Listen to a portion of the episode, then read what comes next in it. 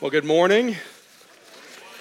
My name is Kurt. I'm one of the, if we haven't had a chance to meet, one of the associate pastors here, and I have the privilege of speaking this morning, of opening the Word together uh, and looking and seeing what God has to say for us, uh, to us, for us, to us, uh, all of the above. It's good to have God speak for us as well. So uh, it's not a bad thing. So uh, we're going to be looking into Genesis chapter 27.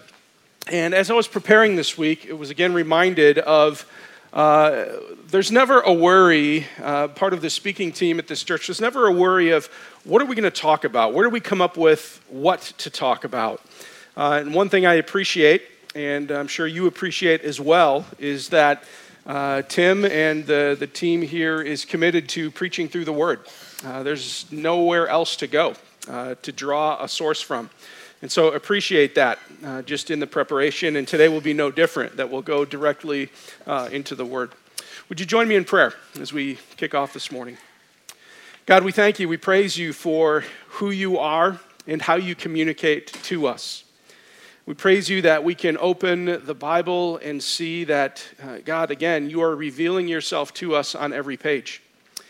Our prayer is this morning that today would be no different that as we examine and as we then introspect and let your words impact who we are, uh, that God, we would be challenged and changed by it. Uh, we don't want to be the same uh, when we leave here today. And we want to be changed only by your word and through your word. It's in your mighty name we pray. Amen. I would never claim to be a mechanic. Somewhat mechanical, maybe I could, you know, get a little bit towards that direction, but definitely not a mechanic. I do, however, like to do things for myself and by myself to fix what's broken and feel confident enough to figure it out.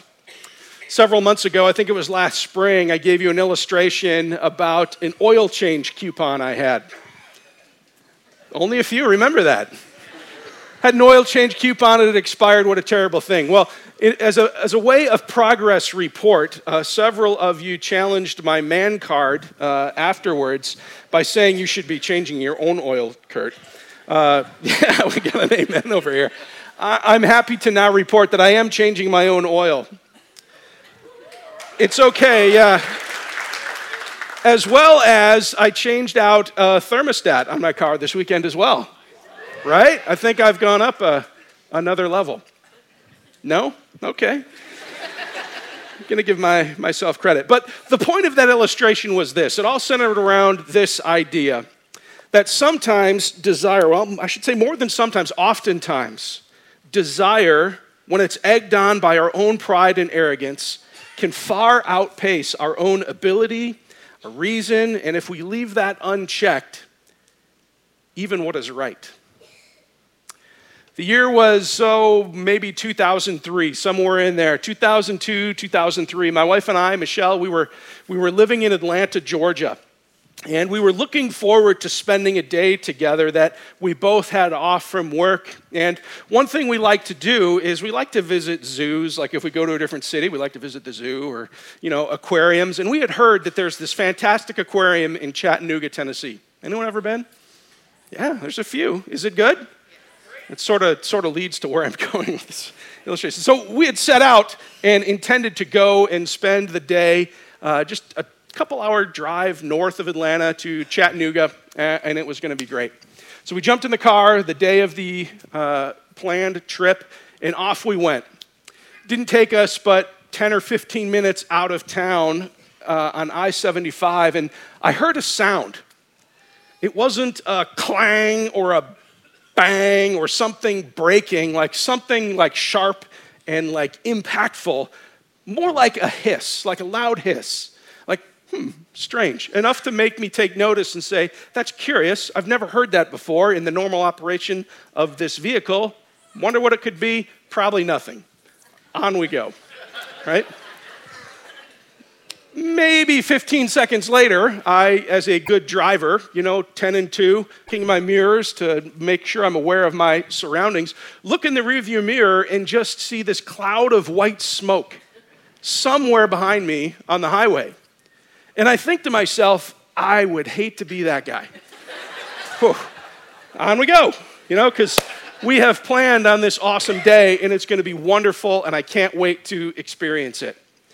About 15 seconds later, I look at the dashboard, and the temperature gauge is rapidly uh, increasing, getting higher, and not just a little bit, but you could actually see it moving uh, as, as it climbs. And I think, whoa, that's not normal. And I look in the rearview mirror again, and I say, I am that guy.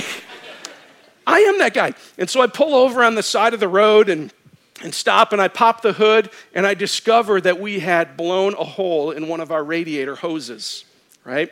Spraying coolant everywhere, all over the hot engine, thus creating the white smoke or steam and trailing it behind me. Well, again, I was a uh, responsible husband determined to make a great day with my wife happen. And I remembered, ha, Good thing I have an extra gallon of coolant and a roll of duct tape in the trunk. All set. And so I said, honey, Michelle, we are not going to let this, uh, you know, sway us one bit. And so poured some more coolant in the car, wrapped as much duct tape around this hose as I could, and off we went. I made it about 1.1 mile down the road, and the temperature gauge again, weird, I don't know why it started rocketing skyward again. And it went on back and forth like this. Uh, I said, Well, okay, I'm, I'm still not going to you know, throw in the towel. And so I pulled off at an exit, went to a convenience store, bought more coolant, more water, and just started pouring it in the radiator, thinking, we're going to make this happen. Somehow, magically, this is just going to fix itself, right? Would you be stunned if I told you it didn't fix itself, right? I did finally come to the conclusion that, okay, we're not making it to Chattanooga, but I, I, also, you know, now I'm annoyed and frustrated that the long planned and hoped for event that we had set on our calendars wasn't going to happen. But now I'm going to be stuck with like a tow truck bill. No way. Uh uh-uh. uh I can limp it back to the apartment. I can make it back to, to there at least. Didn't, didn't make it. So, sure enough, it didn't take long. I was dead on the side of the road. Tow truck comes, hauls it away, and we spent our long hoped for and planned date day uh, sitting in the waiting room of a dusty, greasy mechanic shop uh, for hours, only for them to come out and say, Well, uh, Mr. Huber, you have uh, sufficiently killed your car. Uh, blown the engine, overheated to the point of no return. For what? I had killed a car over a $20 radiator hose because I just knew the way to get what I wanted. I just knew it was going to work. I had to have it. Chasing hard after what I desired had good intentions, a great day with my wife, but moving all sorts of lines around what is right left me smoking on the side of I 75. Our focus point this morning is this. In the the phrase, the theme that I want you to remember and just let God speak to you throughout the week is this, and that is a heart formed, led by my own longings and desires, is treacherous. But a heart inherited from and led by God is glad. So we look at this passage in Genesis. Genesis chapter 27 is where our next step is in our journey through Genesis. I'm not going to read every single verse, but refer to several as we navigate through in chunks. And so, encourage you to read along and read through the entire chapter, uh, but we're not going to do a word for word reading uh, this morning. The passage in Genesis 27, the story, the account, is actually prefaced by the last two verses in chapter 26. The last two verses of 26, we discover Esau main player in this story, Jacob and Esau, twin brothers, their parents, uh, Isaac and Rebekah. In the last two verses, we find Esau in rebellion goes out and marries two pagan wives, and it says it made life bitter for Isaac and Rebekah. It made life bitter for mom and dad. We're starting the scene already with a sense of contention, of tension. We're setting the scene already with everyone all a little bit on edge because of what's going on. Kids operating in rebellion, parents operating from a perspective of favorites.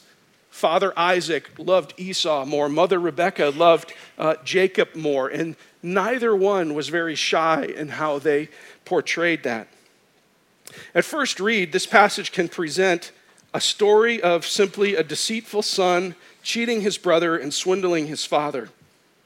However, throughout this passage, we are presented a front row seat to individuals holding high their own favorites and chasing hard after what they want in their own way. The account starts, verse 1 through 4, with Isaac calling his son Esau to him. And knowing his days are short, knowing his, his days on earth are coming to an end, Isaac, in his old age, desires to bless Esau with his inheritance, with his blessing as the oldest son. And so he calls him to himself and he says, Go out and Esau was a hunter. Go out and hunt some of that wild game that I love and prepare my favorite meal for me, and then I will give to you my blessing, your inheritance. I will bestow that upon you. It's a seemingly normal tradition. However, as we look at this, as we zoom out just a little bit and we remember back to what Tim has walked us through just a couple of chapters previous in Genesis 25, what Isaac has just proposed and put into play is contrary to what God has already revealed. It's contrary to Esau's own word. In fact, by going along with this plan and taking his first step of action by going out and saying, Oh boy, that sounds like a great plan, let's do it. I would love me some inheritance and blessing. He breaks a vow that he previously made with his brother Jacob. In Genesis 25, we read about how Esau traded Jacob his birthright for a bowl of stew. Coming in famished from the field, he said, Trade me, you know, give me some of that stew. And Jacob, seizing the advantage there, says, Sell me your birthright. And they made the swap birthright for stew and made a vow to that. Esau acts like this has never occurred in what he's doing here. In Isaac's plan, the dad's plan ignores what the Lord has already spoken to Rebekah about the future. God came to Rebekah and told her that you have twins growing inside of you, and as they grow, the older will serve the younger. This plan is totally contrary to what God has already said and revealed to them. And in this, we see the truth of my human condition, of any human condition. That chasing hard after my own desires by my own way, my own words and commitments, even they will not constrain me.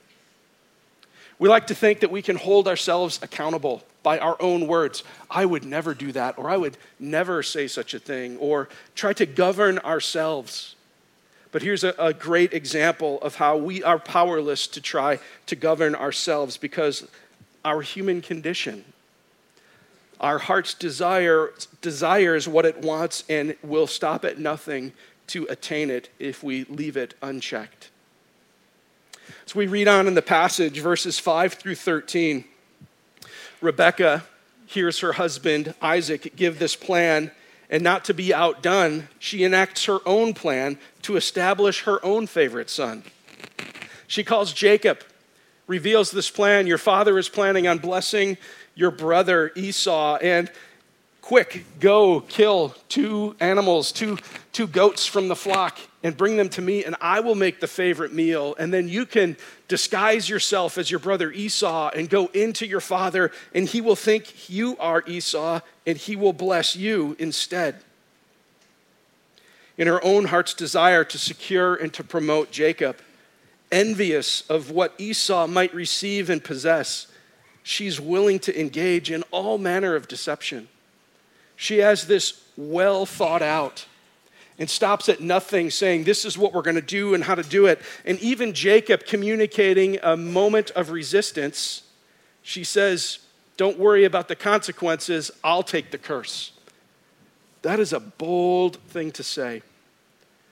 That should be a sobering, stop ourselves short thing to say. What did she just say? What? Does she understand what she's really saying? In verse 11, we see Jacob's heart in this as well.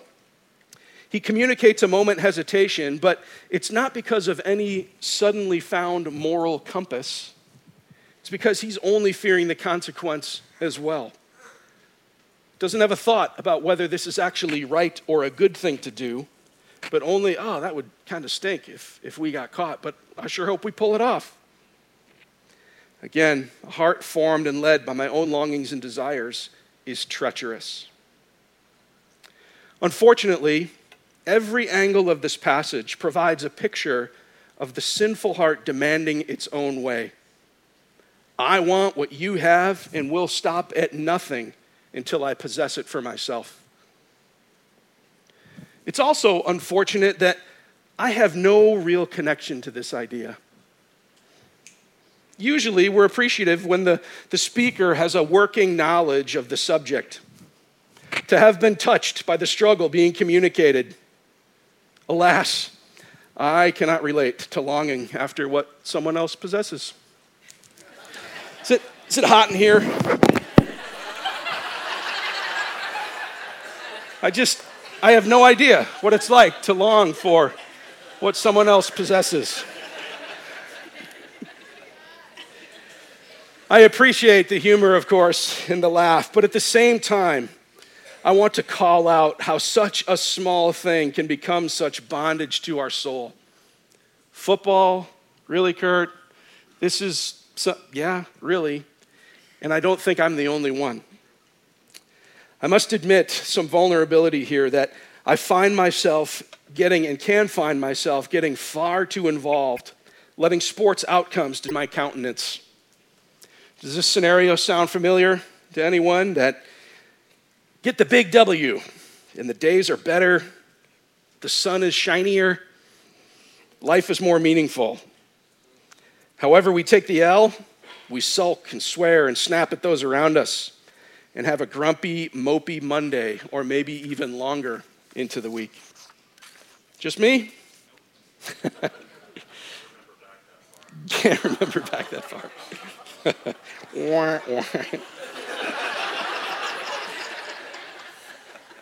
it's hard to believe. Hard to believe. I know this is. It says, you guys look at me here this morning, but behind this boyish charm and good humor, beats a human heart vulnerable to ignition within competition. Talking this out with my wife and recognizing this yet again in myself and being tired of it, said, Michelle, my, my commitment, and this is all coming to a head, of course, when the Bills were playing the Chiefs uh, a couple weeks ago. I said, This is my goal, Michelle. I said, I just don't want to be a dodo. So don't be a dodo is the mantra in our house. And I encourage you, you feel free to adopt that one uh, as well. And, and we can encourage one another as we look at each other and say, don't be a dodo. And we know what it means, right? Winning the Super Bowl, it looks pretty cool, and you've all told me it's quite swell. But what does that do for us, really? The, you get a hat. The game is played and wide right. It's fine, Kurt. It's fine. Don't be a dodo, all right? Losing the Super Bowl? Well, I've experienced that four times in a row. And let me tell you, I don't know what's going to happen next week, but I am here to tell you and encourage you that it doesn't have to burn your house down, right? Either way, through gain or loss, forming our heart through the longings of what someone else has possessed experienced, or is positioned to do or attain will lead us to unexpected places. And those are not a good, good unexpected place. Isaac, Rebekah, Esau, Jacob, four individual hearts careening wildly after what they wanted and how they wanted to attain it, brought them to some unexpected places. All of them in bondage to the same thing I want what I want. A heart formed and led by my own longings and desires is truly treacherous. Reading how this unfolded can be quite shocking. The absurdity of it, really, the absurdity of the scene, verses 14 through 26. We see the picture of an old man desperate for some food, governed by his appetite, governed to the to the point that he totally distrusts his own discernment. Several times in this passage, he asks the question there's, there's a bell ringing in his head. He says, are, are you really my son? as Jacob comes to him in deceit and disguise. But I think Isaac knew something was off, even saying, Your voice is that of Jacob, but you feel like a, a hairy Esau. What's going on here? But the smell of the food, of what he was about to eat, his favorite meal was so great. He's like, I can just, you know, overlook this. It's probably fine. And yum, yum. I want to eat some food. A wife pulling strings like a puppeteer Rebecca treating her husband with contempt, taking advantage of him in his condition, knowing that his senses are a little bit dulled. He can't see real well. And so, to get what I want, I can concoct a scheme that will take advantage of that to make sure that what I want is positioned to take place. The absurdity of one son is literally dressed like a goat. What did that even look like? Like this ridiculous cartoon where he's like wearing this like goat skin and like patches and like here dad you know feel my arm and it is goat hair and and again like holy moly how how hairy was esau that even even a goat skin is like oh yeah that could be yeah, that could be esau. That's amazing. Jacob willingly deceives his father three times here to the point of blasphemy, where it says, Isaac said to his son, how, how is it that you got back so quick, that you found success and were able to prepare this food for me so quickly? And Jacob has the audacity to say, in, in his heart that is so treacherous, says, Well, the Lord gave me success when we are being led by our own heart, by the demands of this is what I want, it is amazing what we will, again, rationalize and talk ourselves into, even inviting God into our deceit, is what Jacob does. The other son, Esau, is totally lost in the obliviousness of, I can do whatever I want. It's totally against the vow that I've already taken, but yeah, I am going to go out and get that game and make this meal and come back and get this blessing, even though I've already sold it away.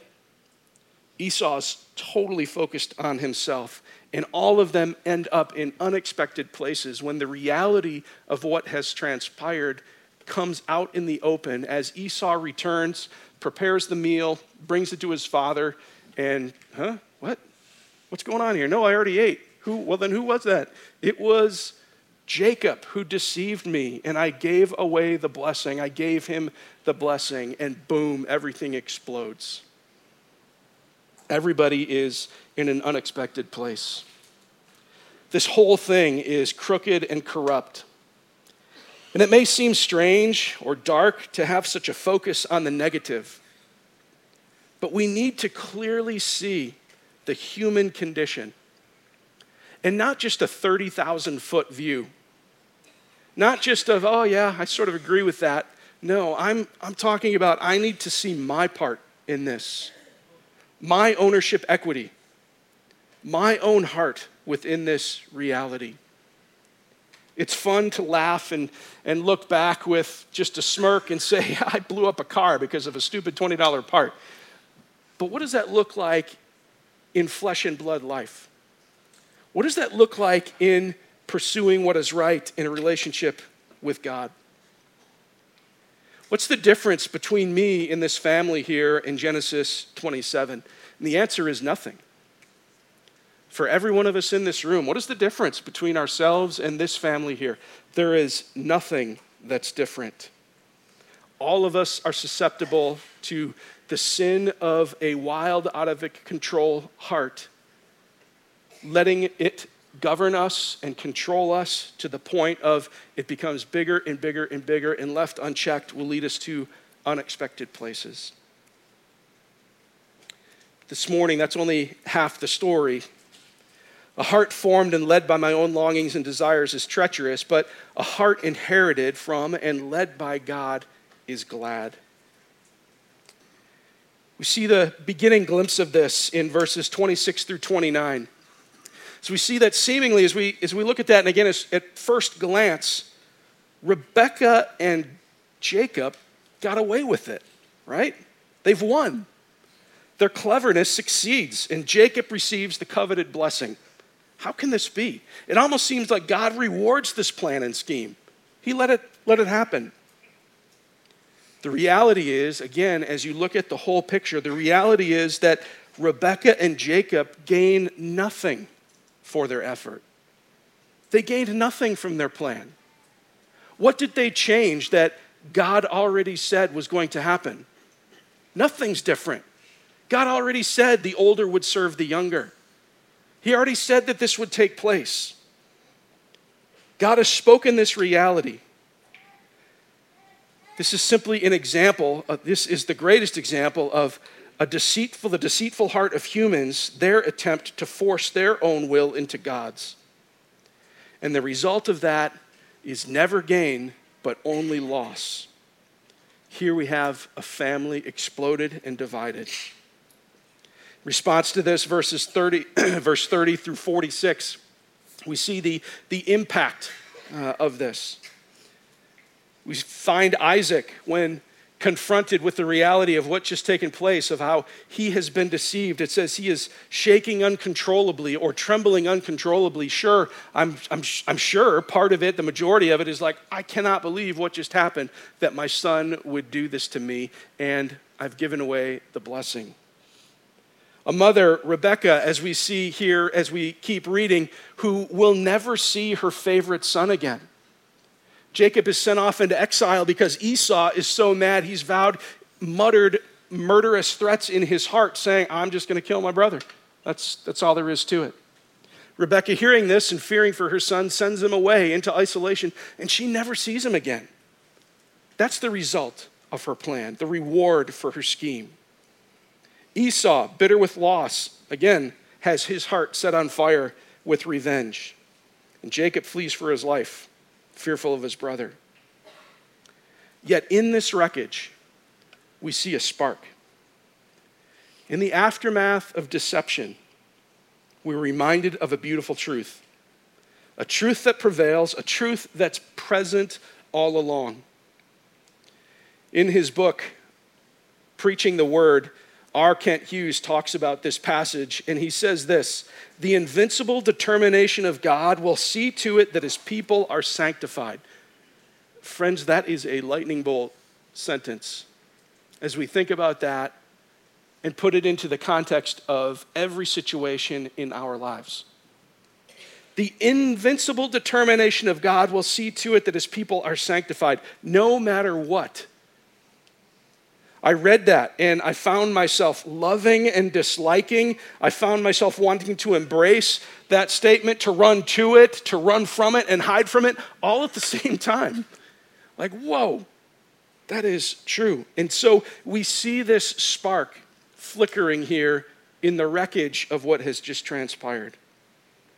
Isaac's shaking. Again, he's trembling uncontrollably at the, the proposity of what just happened.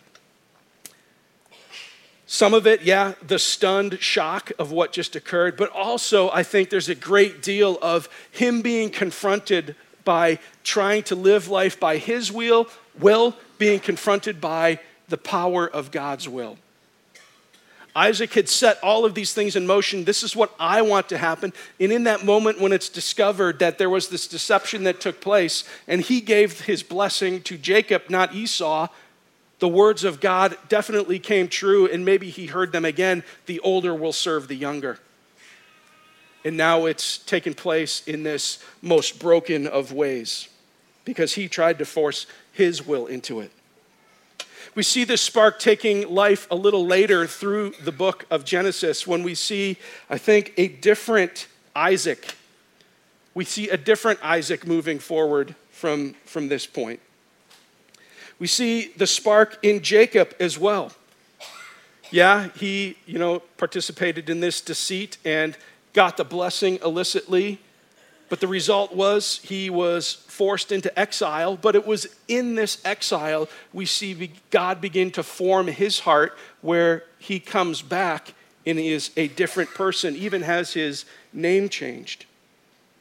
Esau, even though he's, murdering, he's muttering murderous threats about his brother, we see a spark in him. in that, again, this passage started by him taking foreign wives in rebellion. If we fast forward a little further in this passage, we see Esau paying attention to Jacob's departure and what his parents' words were to Jacob. He paid attention to them. And then fast forward just a little bit to 28 8 in Genesis, and we see that for the first time, Esau is acting upon the wisdom words of his parents we see a change in Esau, the beginnings of change in Esau. The invincible determination of God will see to it that his people are sanctified no matter what. In every situation, in every scenario, God is working to bring us closer to him. As we need to see the reality of the human condition, we also need to be reminded just as much that a heart inherited from and led by God is glad. When I am confronted by the volatility, the strain, the emptiness of my own longings and desires, when I find myself busted on the side of the road, like feeling broken and beyond repair, despite good intentions, I need to hear this reminder a heart from God is glad. So, in those moments, this morning, I trust that God, as He does, can put a finger on that thing that you are holding on to, saying, This is my pursuit. This is my chase. This is my thing of utmost value. And this is what I am willing to move heaven and earth to possess. God knows what that is. And as He puts His finger on it, it's going to leave us feeling like, wow, I am definitely aware of my treacherous heart, and we may be the ones trembling and shaking uncontrollably, again, with the reality of our own treacherous heart. What to do in those moments? God doesn't leave us trembling and shaking, wondering, is this the end? There are three truths to speak to a treacherous heart this morning. The first is this the first truth is Jesus is enough. Jesus is enough. The first little spark of an appetite or a desire or a pursuit out of control is this little lie that we believe that I don't have enough. I, there's something that I lack. I need more of fill in the blank. We speak and say and shout to a treacherous heart Jesus is enough. Psalm 16 Psalm 16:5, and I'm going to read through 11, but really memorize Psalm 16:5. It says, "Lord, you are my portion and my cup of blessing. You hold my future. No one else, nowhere else will we find fulfillment. Lord, you are my portion, my cup of blessing. You hold my future. The boundary lines have fallen for me in pleasant places. Indeed, I have a beautiful inheritance. I will bless the Lord who counsels me, even at night when my thoughts trouble me. I always let the Lord guide me. Because he is at my right hand, I will not be shaken. Therefore, my heart is glad, and my whole being rejoices. My body also rests, rests securely. For you will not abandon me to Sheol, you will not allow your faithful one to see decay. You reveal the path of life to me. In your presence is abundant joy. At your right hand are eternal pleasures. Again, where is your striving? And what is it that you're longing for and desire?